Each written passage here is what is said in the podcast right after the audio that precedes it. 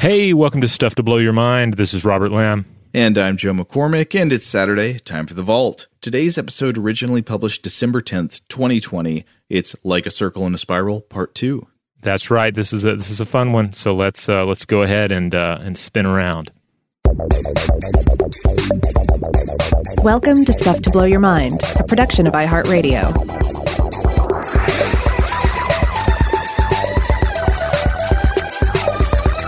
Hey, welcome to Stuff to Blow Your Mind. My name is Robert Lamb. And I'm Joe McCormick, and we're back with part two of our series about people spinning around in circles. That's right. Part one was was essentially a breakdown of of why we why we feel dizzy uh, uh, when we spin around in circles, and then we uh, we also went in just a little bit into the art of spinning around in circles, particularly as it relates to um, figure skaters and ballet dancers. Now, while figure skaters and ballet dancers I, I, would say regularly practice feats that, that I am in awe of in, in, in terms of uh, you know their athleticism and their ability to spin around and stuff and, and still execute precise movements afterwards. Uh, I gotta say, there's one thing that, that maybe makes them not that impressive, which is, you know, they only spin for a few seconds at a time. What if you mm-hmm. were to spin around in a dance performance that lasted for minutes and minutes on end, maybe hours, who knows? Yeah, and in this we're getting into the realm of um, of the whirling dervishes, of, of Sufi mysticism, uh, the Sufi whirlers uh, that you find uh, mostly isolated in in modern day Turkey, but in some other regions as well. And if you haven't seen footage of this and, and certainly heard the, the, corresponding music, I really encourage you to to check it out because it is it is phenomenal. It is uh, it, just to watch it. It's a very meditative experience. I find.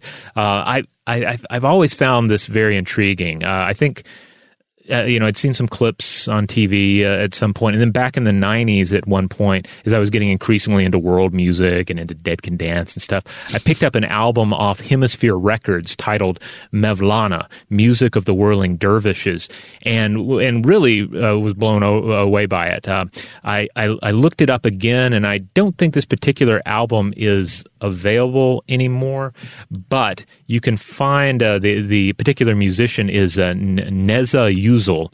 That's N E Z I H U Z E L, and uh, a couple of their albums are available uh, to stream. Uh, it's it's it's really interesting stuff. Now I, am not all that well versed in Middle Eastern music, but it it does seem to have this very rhythmic quality that inspires a certain kind of circular movement even in the mind.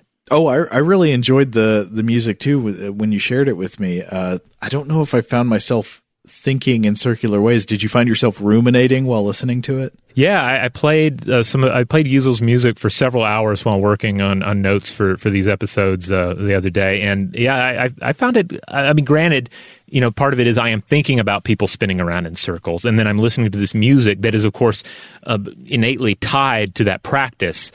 Uh, but uh, but yeah, I found it found it gave me this kind of like calming circular feeling, and, and really I think it, it, it it contributed to yesterday being a pretty good day. Nice, uh, yeah. Watching Sufi whirling dances is um, it's kind of hard to describe exactly the feeling of what's so beautiful about it. It is not like a lot of other dances that um, that operate by sort of like surprise, where you you know you don't know what move someone's going to do next. The the Sufi whirling dances are extremely monotonous. I mean, they're basically just uh, there, there, might be versions that offer something else, but the versions I've seen mainly just feature th- this repetitive turning in place, and yet it is extremely beautiful as a form of dance. Uh, and I think it has something to do with uh, a thing I want to come back to later in this episode, which is the particular movement of the dancers' skirts as they twirl. Mm-hmm. There's a kind of like beautiful geometry to that, and uh, there was actually a, a, paper I came across that that addressed how that happens, but. Um, but yeah, it's strange that that such a in a way conceptually straightforward type of dance would be so interesting to watch for so long. Yeah, there's a real fluidity to it. And and you know we were talking about watching it because of course that's that's that's my experience with it uh, seeing it done listening to the music and uh, it's my understanding that if you uh, you know if you if you're to travel to say Turkey you can certainly as a tourist uh, see some of it today observe it as a tourist but of course it's really based more in the experience of the dance, of being the dancer. And I guess you can say that's kind of the case with a lot of dance. Like it's, there's dance to watch, but the dance uh, is also the experience. And to be the dancer is to be within the system of movement. Yeah, so let's let's unpack things a little bit. Yes, Sufi Islam, Sufism, uh, is is the mystical branch of Islam in which the practitioner seeks divine love and knowledge through the direct experience of God. Uh, it entails different mystical paths towards this goal, uh, but the one we're going to be talking about here is, of course, this form of dance. The word Sufi itself derives from the Arabic for wool, as early Islamic ascetics, individuals who practice the denial of physical or psychological desires, dressed in woolen garments. And uh, Islamic mysticism is also known as uh, which literally means to dress in wool. The movement originally stirred up between 661 and 749 CE, apparently in response to perceptions of worldliness in Islamic practice at the time. I find it interesting that the mystical tradition can sort of arise as a form of almost any religion. Like that mm-hmm. you can take almost any religion and then there will there can be a mysticism interpretation of it, which again is often focused on um, in, individual experience and people having practices such as meditation or other practices to alter the state of consciousness to make themselves have what they believe to be a direct experience of the divine in some way and that there there's Christian mysticism and there's Islamic mysticism and there's a mystical face of almost any religion you can imagine. Yeah, absolutely, and and and of course, in pretty much any religion you can look at too, it it's a divide that can create uh, problems that can, can, create conflict as well. Um, so uh, again, out of this, out of Sufi Islam, uh, we we see the Sufi whirling emerge, and I, I, imagine a lot of you out there have heard of a key individual in, in this, and that is the Persian poet Rumi, who lived 1207 through 1273 and he himself was a Sufi mystic. Again, he dies in uh, 1273 CE. And afterwards, uh, his followers and his son, Sultan uh, Walad, create the Mevlevi order, an organization of whirling dervishes who sought to experience God through elaborate rituals of dance and music. And this was formed uh, in 1312 in the Turkish city of Konya. Now, many of you may have seen, you know, images and videos of, of Sufi whirling, uh, and uh, and you know the, the, dervishes wear these tall camel hair hats that are said to represent the tombstone of the ego, which I really like. Mm-hmm. Uh, and then they have these wide white skirts that twirl around, and of course these are very visually impressive and certainly play on that concept of whirling and turning. But these are said to represent the ego's shroud. Oh, I love that, and it's funny because that might be a little bit more literal than people would think. Well, I mean, I guess it, it can be. You can't have something that's too literal if you're talking about the ego, which is an intangible concept. But um, the way in which it is somewhat literal is that it's not just you are wearing a symbolic piece of dress, but that when you watch somebody practicing a, a Sufi whirling dance, you will, I think, very often find yourself not looking at the person not looking at right. their face, but looking at the twirling skirt. The twirling skirt almost becomes the person. So, so it's a kind of uh, second order uh, vanishing of the identity or the ego. Yeah, yeah. So the big ceremony here is the Sema ceremony. And in, the, in this ceremony, the dervish dancers rotate anti-clockwise around the vertical axis of their bodies while also rotating around the other dancers. It's all set to this, this wonderful music and it's intended to be a meditative experience, a highly meditative experience by which for the dancers, their material self falls away and a state of oneness is experienced. Yes, and so you can obviously look at the the religious, the symbolic, the uh, the psychological importance and and significance of this dance. But another way to think about this dance is just as a physical act, and it comes back to questions that I you know that we brought up in our earlier episode in, in the first part of this series, which is I watch it and I think just on a physiological level, how do you do that without becoming so dizzy that you have to stop? Yeah, because we're talking about a lot of spinning. You may have just seen clips of this, but the dancers will spin continuously for a solid hour with something like 30 spins per minute. Uh, the the performance it, this they perform this without experiencing vertigo, without you know feeling dizzy, following a reported thousand days of training within the Mevlevi houses. Uh, to, to, to, give a, another number uh, to you, according to the Guinness Book of World Records, the most Sufi whirling revolutions in one hour for a male, uh, the, the record went to um, Shafiq Ibrahim on January 5th, 2012, for 2,905 spins in a single hour. Wow. Yeah. I, I, have no words. That's that's so many spins. Yeah, it's just it's it's a tremendous amount of spinning. Um, and and not only is the individual not like physically ill from it, uh, not only are they they you know re- retaining this uh, this fluid movement and this elegance, and they're not crashing into each other or the walls. Uh, they, they're keeping it beautiful, but they're also uh, uh, you know they're said to have this this this meditative experience throughout it all. So it's not you know dizziness is, is in many ways feels like the opposite of um, of a meditative uh, experience. I mean, to a certain extent, you could I guess you compare some things about it, but but yeah, whatever whatever is going on in the mind of the, the of the, the Sufi whirler of the of the the whirling dervish, it is not a state of dizzied chaos. Uh, so it's it's fascinating. Yeah, I mean, I, I would also think of dizziness as sort of the opposite of a meditative state. Dizziness makes mm-hmm. you hyper aware of your body and makes it really difficult to focus your mind. Right. I guess the, the main comparison would be, well, you're you're living in the now now, aren't you? you know, if you're if you're you're clutching your head uh, on the ground, uh, but not in the way that you want to feel in the moment. So uh, I, I, looked into this and I found an interesting paper titled "A Possible Role of Prolonged Whirling Episodes on Structural Plasticity of the Cortical Networks and Altered Vertigo Perception." The Cortex of Sufi Whirling Dervishes by Cakmak et al. And this was, uh, this was combining researchers from New Zealand, the Netherlands, and Turkey. Particularly, their study looked at quote, potential structural cortical plasticity, unquote, in Sufi whirling dervishes. They use uh, SWDs as the, um, the abbreviation. Uh, because again, we're talking about a level of sustained spinning that most healthy adults are not going to be able to handle uh, without experiencing vertigo. Mm-hmm as they put it, quote, this unique whirling based meditation style of Sufi whirling dervishes achieves extraordinary physiological outcomes that overcome vertigo and balance impairment, which would be expected after prolonged times of whirling. Mm-hmm. So they looked at, quote, potential relationship of the motion body perception related cortical networks and the prolonged term of whirling ability without vertigo or dizziness. So of note here again is the vestibular system, which of course we went into and defined in the um, uh, in the first episode, you know, related to inner ear and our the inner ear and our sense of balance. They point out that vestibular processing is involved not only in space perception and locomotion, but also in cognitive perceptions of self.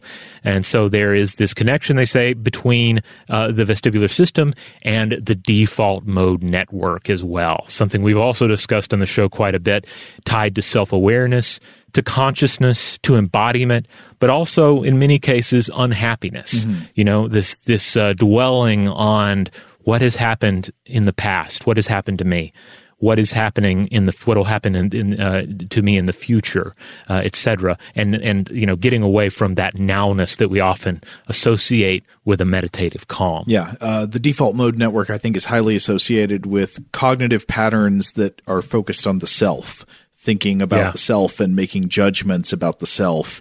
And I mean, what's more miserable than that? Yeah. I think it's interesting too that we're talking about wheeling and spinning because there, you know, the, the, sort of thinking associated with uh, the default mode network uh, sometimes takes the form of a wheel in other belief systems. You know, like some some treatments or interpretations of the like the wheel of being in in Buddhism kind of relate to this. You know, or just sort of the feeling of like, oh, I'm on the uh, I'm on the hamster wheel of my own default mode network right now. I've got to eject myself from that wheel uh, and do something with my time. So the question is Does prolonged whirling contribute to structural changes in the networks of the default mode network and self perception in addition to motion perception related networks? Mm-hmm. So the, the authors point out that previous studies have observed, uh, first of all, that uh, decreased cortical thickness in meditators' brains relate to the uh, posterior cingulate cortex, or PCC, and the default mode network, also decreased activity in the default mode network as well as long. To, uh, also, they point out long-term meditation practice is associated with altered resting brain activity. So, long-lasting activity changes that persist in the brain. In a way, you could think about meditation as a way of practicing control over what the brain does when at rest. Right. Yeah. And you know, it's it's you know we we've talked about meditation on the show in the past. I'm sure we'll continue to because it is.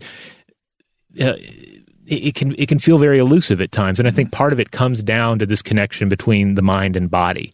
You know that that um, I mean that's why I think a lot of us find meditation in meditative states or even the, the flow state in activities that are physical. You know, mm-hmm. like in uh, in yoga, for instance, um, or or um, you know even you know other type forms of exercise, like swimming laps, running laps, going for a jog, that sort of thing. Yes, though I feel like I would identify more of that meditative type flow state in physical tasks that also require some degree of constant uh, sort of mental engagement, more so than say jogging does. Um, yeah, you know, like, I, have heard some people complain that maybe uh, they can enjoy sports, but they find quote exercise boring, and I think what they're thinking of is like running on a treadmill in which yeah. like in which case um, you are engaging your body but you are not you are not being faced with tasks you know there's not like any problems for your brain to solve the way there is when you're say playing a sport or something or doing something with um, doing something with like variable activities throughout such as like a, a, a yoga practice or a or a you know a dance routine or something yeah, well, but I guess if you're like say jogging around the neighborhood, mm-hmm. you're having to solve various problems, right? Like, yeah. okay, I'm gonna not uh, run onto that sidewalk that's all crooked. I'm gonna jump over that dog, and I'm not gonna step in that, that, or that, right? Mm-hmm. Though it's funny because I feel like that just manifests as extreme annoyance. I don't, yeah, I guess yeah, it, it comes like there's a, a, thin line sometimes between. Um, uh, uh, tasks that are fulfilling and tasks that are just a chore. Mm-hmm. I mean, we've talked before about how um, sometimes when you're driving in a car, it can make other people just appear as obstacles to you. There's this kind of horrible desensitization that goes on, and we talked about a, a, one reason for that being that um, that perhaps the you know, updating the body schema to include the car makes you feel bigger. Looking at people through the glass of the windshield, uh, operating on you know the different rules of tr- that control traffic versus control foot movements, those things could mm-hmm. be separating you. But I think another one that maybe we didn't consider enough when we've talked about this in the past is just speed. Because when you're out running on the sidewalk, it seems like you have a very different relationship to other people than if you're out walking. When you're out running, you start to view other people as like obstacles in the same kind of way you do you're when you're in a car. You're like, oh, this yeah. person's in my way. They're not even really a person. This is just like a sack of meat that I need to get around. Yeah, uh, you know, I'm not myself a, a, runner, but I do. I, I get, I, I, get hints of that from other runners sometimes. Mm-hmm.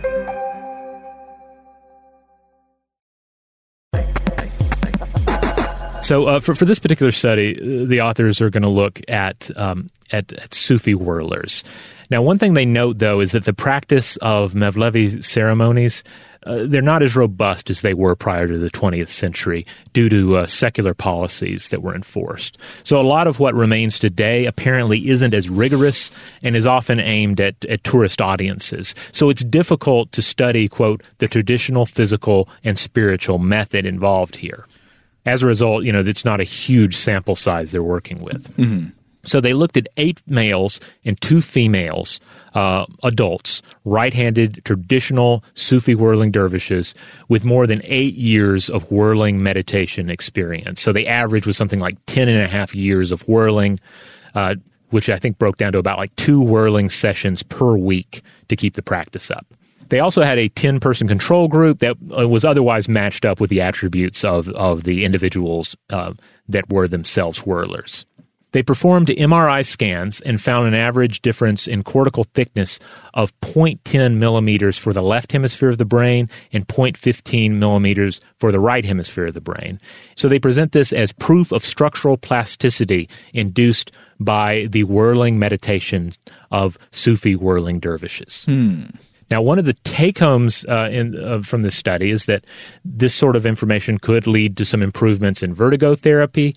Uh, and, and I also imagine it goes back to what we mentioned in the last episode about you know, the more we understand this sort of thing, the more we can understand just how the brain functions, how the brain can heal itself, that sort of thing. Mm-hmm. But they also stress that there's a lot of possibility in the, the potential uh, mood enhancing effect of the defined structurally plastinated cortical areas um, and, and, and how that is worth consideration.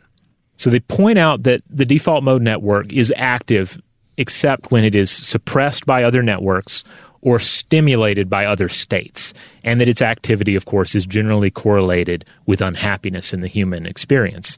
Quote, therefore, it is theorized that prolonged periods of goal directed cognitive processes may decrease the mind wandering activity in the SWD's brain because the precuneus activity has been decreased.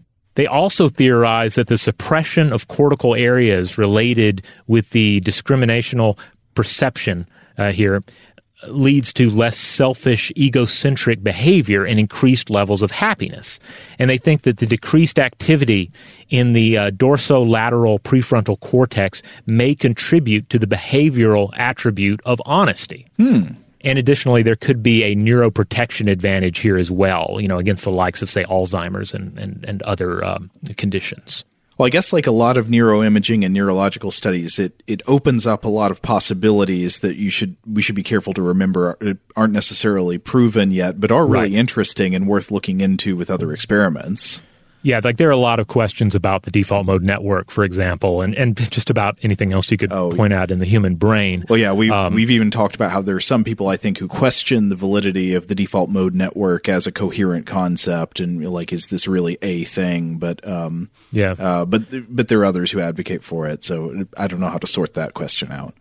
Yeah, I would say that some of the key takeaways from the study, though, are that that first of all, this incredible act of spinning by um, uh, by the the Sufi whirlers, it is it is producing like physical changes in the brain. Like there is there is uh, neuroplasticity involved here, and uh, you know it is it is also a meditative state they enter into. And you don't have to it's not really a stretch to say that yes meditative states uh, repetitive med- meditative states meditative meditative states that are engaged in with with a fair amount of frequency that has an effect on your resting um, neural level uh, so all of that is uh, you know really fascinating. Makes me you know respect this tradition even more, and I have to say it, it makes me want to spin more in my life.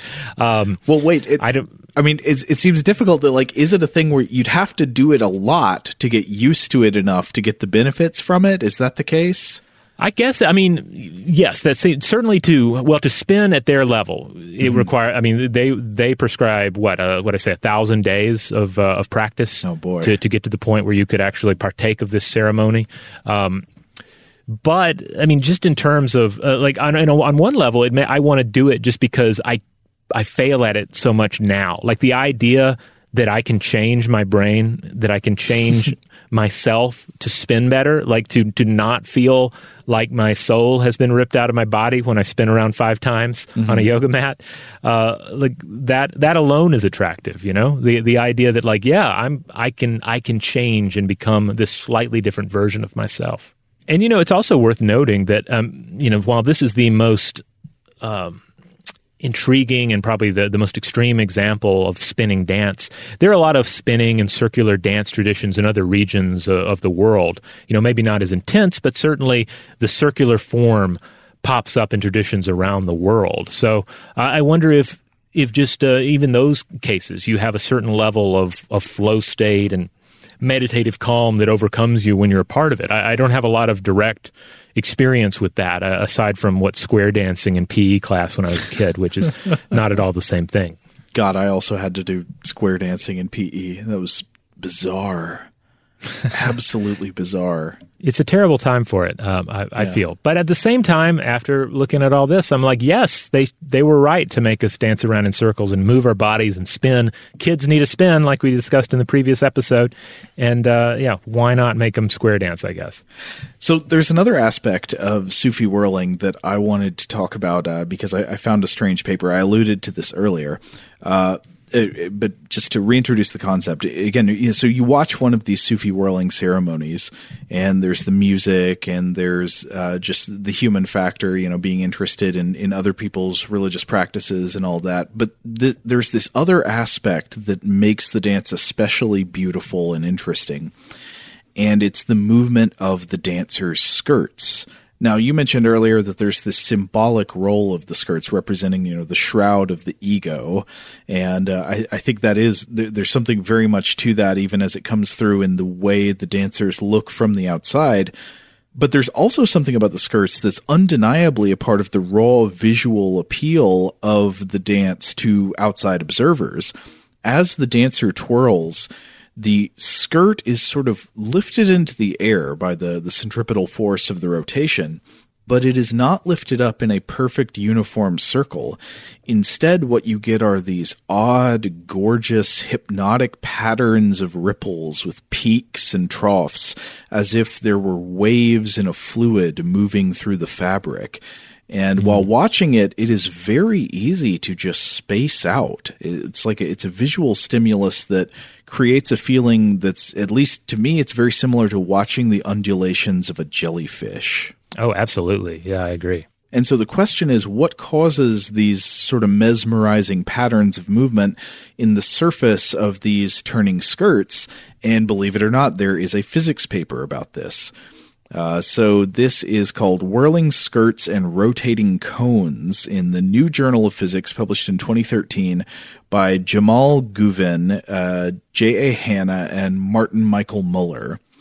And they put a very technical description to these hypnotic movements that I was just talking about. They call it, they, they say, quote, Steady dihedrally symmetric patterns with sharp peaks may be observed on a spinning skirt lagging behind the material flow of the fabric. Hmm. And so uh, this is quoted in a in a phys.org article by co-author James Hanna. Quote, the dancers don't do much but spin around at a fixed speed, but their skirts show these very striking, long-lived patterns with sharp cusp-like features which seem rather counterintuitive.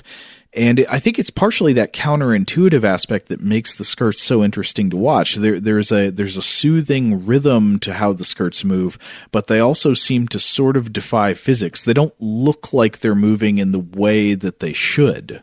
Are you watching an example? I'm, I'm I'm picturing it in my head. Yeah, as I, as I sit here staring into the Zoom camera, I'm uh, I'm imagining that's the hypnotic circular movements of the dancers. Yeah, yeah. Uh, like sometimes the skirts kind of resemble the way that uh, if you watch a helicopter blade spinning on film, uh, mm-hmm. if the, the the shutter speed of the camera lines up in the right way with the rotation. Uh, with you know with the rotations per minute of the helicopter blade, it will look like the blade is spinning backwards. Yeah. There, there's a similar kind of thing that sometimes goes on with the apparent peaks and, and waves in the skirt. Uh, so anyway, what what explains this? Well, I thought the answer they came up with here was pretty interesting. They found that the patterns of movement in a free flowing, nearly symmetrical cone shaped structure, like the fabric of a dancer's skirt, are largely influenced by the Coriolis force, Quote, a perturbative analysis of nearly axisymmetric cones shows that Coriolis forces are essential in establishing skirt like solutions. skirt like solutions. I, I love it when, you know, physicists come up with like a physics way of describing something that you would never normally hear uh, put into those terms. Uh, but so Coriolis forces are, are themselves very interesting. They are responsible for uh, for example, determining the rotation of weather patterns in the atmosphere of Earth. Uh, the Coriolis effect is a name for the deflection of the motion of free flowing materials on a rotating surface. Now, this is one of those things that be, can be kind of hard to understand intuitively, but uh, I'll do my best with an analogy. Imagine you're trying to play catch with someone, so you're throwing a baseball back and forth, but you're throwing a baseball back and forth on a merry-go-round. Suddenly, you can't just throw in a straight line, right? You know, if I'm trying to throw to you on the other side of the merry-go-round and I throw straight at you, suddenly the ball from our point of view will appear to curve off target in some bizarre way, right? Yeah, yeah. And it's because you are moving, right? I throw the ball in a straight line. It does go in a straight line, but you move. And so it looks like the ball just flew off to the side in the middle of its uh, uh, traveling and it's because we're in a rotating reference frame. A similar thing takes place on larger rotating reference frames, such as the Earth itself. When you have free flowing patterns of fluid, you know, such as uh, weather, you know, it's fluids moving through fluids, it's it's uh, clouds or or winds moving through air. These are affected by the rotation of the Earth, causing winds to typically form clockwise patterns in the northern hemisphere and counterclockwise patterns in the southern hemisphere. And apparently, when a Sufi dancer twirls, the rotation of the skirt also gives rise to Coriolis forces in the patterns of the fabric. Uh, hmm. To quote James Hanna again in that, that PhysOrg article, quote, the flow of a sheet of material is much more restrictive than the flow of the atmosphere, but nonetheless it results in Coriolis forces. What we found was that this flow and the associated Coriolis forces plays a crucial role in forming the dervish-like patterns. Uh, and the authors actually came up with equations to describe these effects in, in free flowing conical materials like the fabric of a skirt. And so now you have an equation that can show you the skirt like solutions. Yeah, we, we, will not read it out to you. You'll have to look it up uh, yeah. uh, for yourself. Because I found a similar situation in our first episode where we talked about spinning kicks, and uh-huh. I found a post about the physics of a spin kick. Mm-hmm. Uh, but it was just it was there was just no sense in getting into it because it, it would just be me reading out an equation. Right. But anyway, I, I don't. For some reason, I found something oddly beautiful about this study. Yeah, I mean, and it it also seems kind of fitting, right? Given the, the, mystical nature of it, you know, and uh, and and the, the idea of there being this mathematical pattern underlying uh, what we see when we uh, witness this particular tradition, you know. Mm-hmm.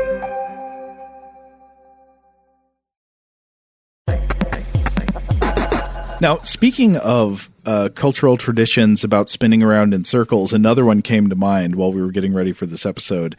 And it is something you may have seen at a baseball game. It is the Dizzy Bat Race. you know, I had completely forgotten about this until you shared a clip of people doing it. Uh-huh. So, this is when the, the, the, first step is you take a baseball bat and you put the. Um, I don't know the the, the club end uh, on the uh, on the ground. Does the end matter? Then, I don't know. Yeah, and and then well, I guess it matters. I don't know if it matters. maybe it doesn't. But then, well, one end of the bat is on the ground, and the other end of the bat is on your forehead. So you're bending and over. Then, yeah, and you're bending over, and then you start spinning around Three Stooges style around mm-hmm. it, right? Yep, yep spin around in circles. then you got to do some, you got to run somewhere. I, I, don't think it really matters after that. You just, the goal is you get a couple people out of the audience who've maybe been having a few stadium beers. I, I mean, that's probably watered down beer, but it's still beer. They've got some alcohol in their system.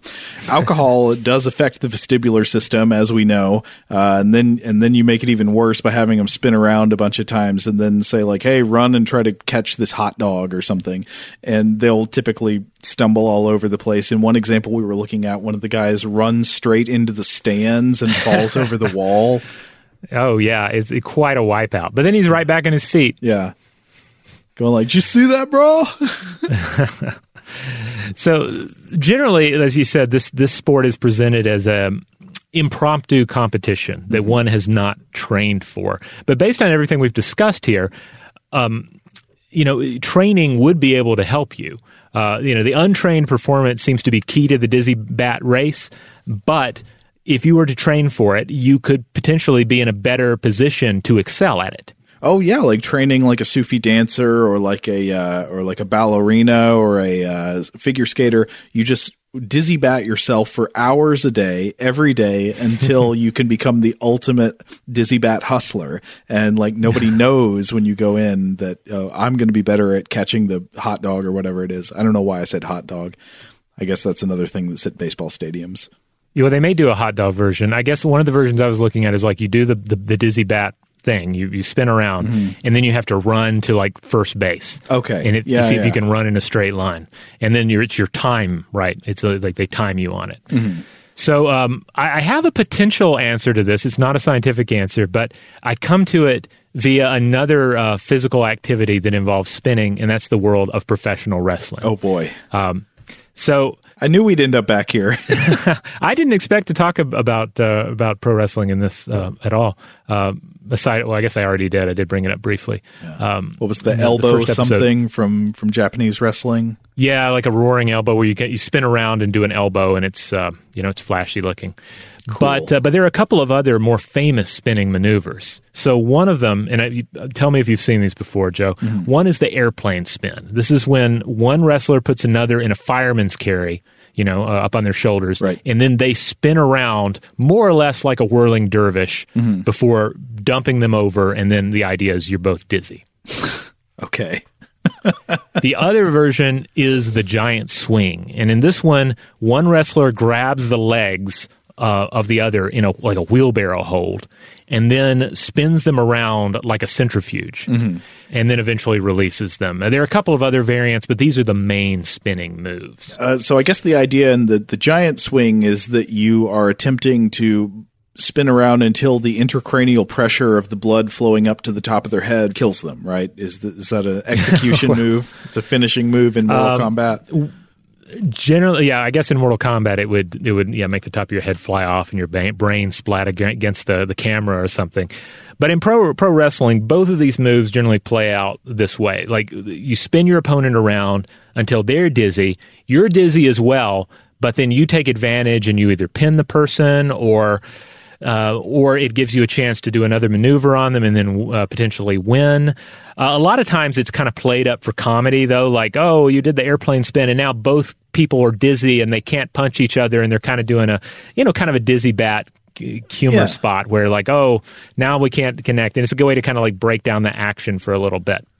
Seems like a move that the Bushwhackers would have done. Remember them? Yeah. But, you know, the, I've often dismissed the move because I think, oh, well, that just makes you both dizzy. It's not very realistic. What's the point of making your opponent really dizzy if you yourself are equally dizzy? Mm-hmm. But given everything we've talked about here, it absolutely makes sense that a wrestler who regular uses a spinny move or just trains in spinning would be less affected by the maneuver and could then, you know, better utilize it in a match. Okay. Of course, the, the reverse would be true as well, right? If you in in kayfabe within the within the fiction of pro wrestling, if you knew you were going to go up against someone who uses a move like this, say uh, Hiroshi Hase or Cesaro or Daniel Bryan, you could train and prepare for it so that they wouldn't be able to, you know, to to to uh, to use it effectively against you. I don't think I don't think that's ever been used uh, from a wrestling psychology standpoint, but it seems like it could be a good angle. I'm imagining the Ric Flair monologue now. You can't use that roll on me. It's Rolex time. you could have a training montage of somebody spinning around in circles preparing for their match and then you know making themselves less susceptible to the move uh-huh. but but outside of the fictional world of the you know of the match itself uh, the other question of course is do wrestlers like the ones i just mentioned do they adapt to using the maneuver you know if you're using uh, an airplane spin or a giant swing in you know a couple times a week or just regularly you know in your matches do you come become less susceptible to dizziness Yeah. and I, I couldn't find a real answer on this. I looked around a little bit for you know interviews and all, uh, but I did find footage of a dizzy bat competition featuring WWE wrestlers, and one of the wrestlers was this guy Cesaro, who who uses this um, this giant swing a lot in his matches, and has also I think on one in one case he used hundred revolutions in a single match. Wow. So so yeah, he'll really get spinning, and he has another spinning move called a UFO, which is basically an inverted airplane spin. That's also very impressive uh, to to see performed. So it raises like it's it raises the question: How's he going to do in this in this dizzy bat competition? And it, you know, this is very unscientific. He only was competing against I think two other people, but he did win. He had better time doing the dizzy bat thing and then running out to first base. He he had better time than either competitor. That's So- that's interesting. Yeah. So ma- there you go. Maybe maybe it does. Uh, uh, uh, maybe there is a way to prepare for the dizzy bat uh, competition, and maybe spinning around a lot in pro wrestling does you know, produce these results. I mean, it, it makes complete sense based on everything we've looked at. I think what it means is that Cesaro has a future in ice skating or ballet. I, probably so. I mean, professional dance and professional wrestling have a lot in common, and yeah. uh, I mean, he's a hoss. He could do it. Well, what that makes me wonder is are there any well known pro wrestlers who were also professional dancers in something that is acknowledged as dance? Um, I don't know. I'm not sure on that offhand. It seems like there there might be. I mean, you have wrestlers coming in with all sorts of backgrounds. Um, you know, certainly gymnastics backgrounds in some cases. So, uh, yeah, I'm, I'm sure there's there's one out there that has some sort of a dance background. Hulkster, was he also a square dancing champion? I don't know if the Hulkster was a, a square, square dancing champion. No, um, but my, I'm trying to remember if he ever did the giant swing. He might have. I can't recall. Well, on the subject of, of airplane spins as a, as an offensive move, I guess we've come full circle to like M Bison territory. There was another thing I was thinking about when we were doing this episode that was um, it was a Simpsons episode with a certain type of spinning torture as hazing. It's the episode where Bart and Lisa uh, get enrolled in a military academy, and there's a scene Oh, where yes. they're being hazed and they're apparently strapped to airplane propellers and then the, the airplane runs. So they like spin around with the propeller. Uh, that's a different kind of spinning than we're usually talking about because we're talking about uh, spinning along a different axis of the body. This would be again more like the giant swing. This would be like centrifuging you uh, and while it's funny in the show I think I would have to say uh, my suspicion is that this would be absolutely 100% fatal in reality. It would just like, you know, shove all the blood in your body up to the top of your head and kill you. Yeah, I mean, it's it basically comes back to the Moonraker example that we talked about earlier. You know, where uh, there's a scene in Moonraker where James Bond is put in a centrifuge as torture, right? Yeah, Uh, it's, a, it's like a, the, the G-forces simulator for astronauts. yeah, Except I think Yeah. that's different because the way his body's oriented, the way I thought it was supposed to be was that the G forces would be operating the other way. It'd be like taking the blood out of his head, you know, and pulling it toward his feet like would normally happen. Oh yeah, yeah. Uh, though That's, I don't yeah, know. that's the way it would normally happen. Well, actually, I don't know because if the astronauts are the astronauts are usually seated, well, with the the back of their bodies facing the facing the the the exhaust, right? So maybe that would just mean that the blood is pulled not up or down your body, but toward the back of your body, toward the back of your skull. Mm, yeah, I guess it would also depend on the maneuver you're taking in the airplane, but Mm-hmm. but certainly when you're talking about um, the the effects of, of G force on the blood flow in the body, Mm-hmm. particularly blood flow to the brain, that's where you can get into hypoxia territory, where not enough blood and oxygen is reaching the brain, Right. and you can certainly lose consciousness that way, um, which is of course extra dangerous if you are also piloting an aircraft. Um, especially if you're piloting an aircraft that is, uh, say, in a spin or something uh, like that. So, um, yeah, the idea of this being a potentially lethal way to torment uh, Bart and Lisa, uh, yeah, absolutely. What is it? There's some movie where that's there's like a scene where a character has to execute a move in an airplane or a spaceship or something that they know is going to cause them to lose consciousness due to G forces, and they have to like recover in time. Do you? Does that ring in a bell for you? Ooh, it vaguely does. I mean, this kind of thing comes up a fair amount in in films about um, about uh, say fighter crafts and all. So it could have been some of the usual suspects there, like the like Top Gun or that one where Clint Eastwood flies a, an SR seventy one or some version of it. I don't know that one. Yeah, I, f- I forget what it was called. I always wanted to watch it as a kid because I remember really loving the SR seventy one and the, the SR seventy one Blackbird, which was probably, you know it was a reconnaissance aircraft that could fly super fast, Super high Uh, real- altitude. is that right? I, th- I think it got at a pretty high altitude as well. Not to be confused with the U two, which just does you know really long wings and is a high altitude uh, reconnaissance. But uh, the SR seventy one was beautiful, and the he's supposed to be flying a fighter plane in this in this uh, film that's based on the SR seventy one, or maybe they use an SR seventy one stand in. And I used to see the the VHS copy and think, oh, that, that looks like such a great movie. And I think later I did see it, and it's it's not great, but it has a cool plane in it. So what can you do? But to come back to video games, certainly anyone who's ever played a flight simulator, you know that uh, if you, you, you take on too many G forces, the screen's going to go black or the screen's going to go red. You know, you're going to potentially black out or red out based mm. on the G forces. Mm. Oh, and by the way, that Clint Eastwood movie was 1982's Firefox. Uh, I had to look it up to make sure that I was uh, you know, giving everybody the uh, the uh, the full um, um, recommend there. Directed by Clint Eastwood, starring Clint Eastwood. Um, oh, and it had Ronald uh, Lacey in it uh, of Raiders of the Lost Ark fame, who played you know the the villainous Toht, the SS officer.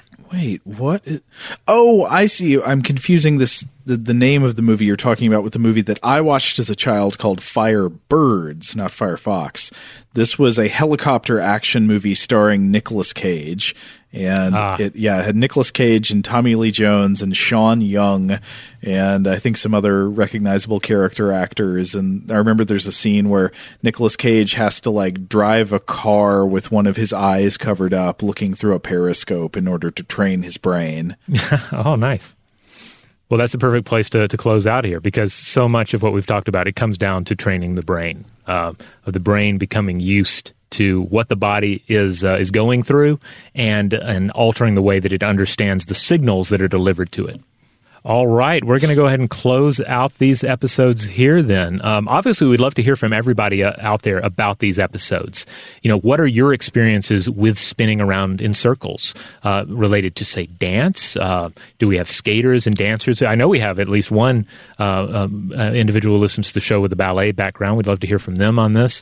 Um, also, do we have any Sufi listeners who would like to chime in on either the the experience of the Sufi whirling or just the the place that it has uh, within uh, the religion. Uh, you know, basically any any anything you have to add, or if you just have stuff about video games and movies, we'll also uh, be happy to listen to you on on that front as well. Totally. In the meantime, if you would like to check out other episodes of Stuff to Blow Your Mind, you know where to find it. You can find it anywhere you get a podcast and wherever that happens to be. If they let you, uh, rate, review, and subscribe because that helps us out. Go to uh, stufftoblowyourmind.com and that will shoot you over to the iHeart listing for our page. There's a store button. Go there if you want to buy a shirt with a monster or a logo on it. And uh, I, I, know some of you are probably intrigued by the, the mention of the of the, the whirling dervishes, the video, and, the, and of course the music. Uh, I'm going to put a post up about that at my uh, my website, samudamusic.com. Uh, that's just a little impersonal uh, blog that I do. Uh, you know, low key blogging I call it. but I'll do a post there about about the, the music that'll have a few links for you and some embedded video that you can check out if you so desire.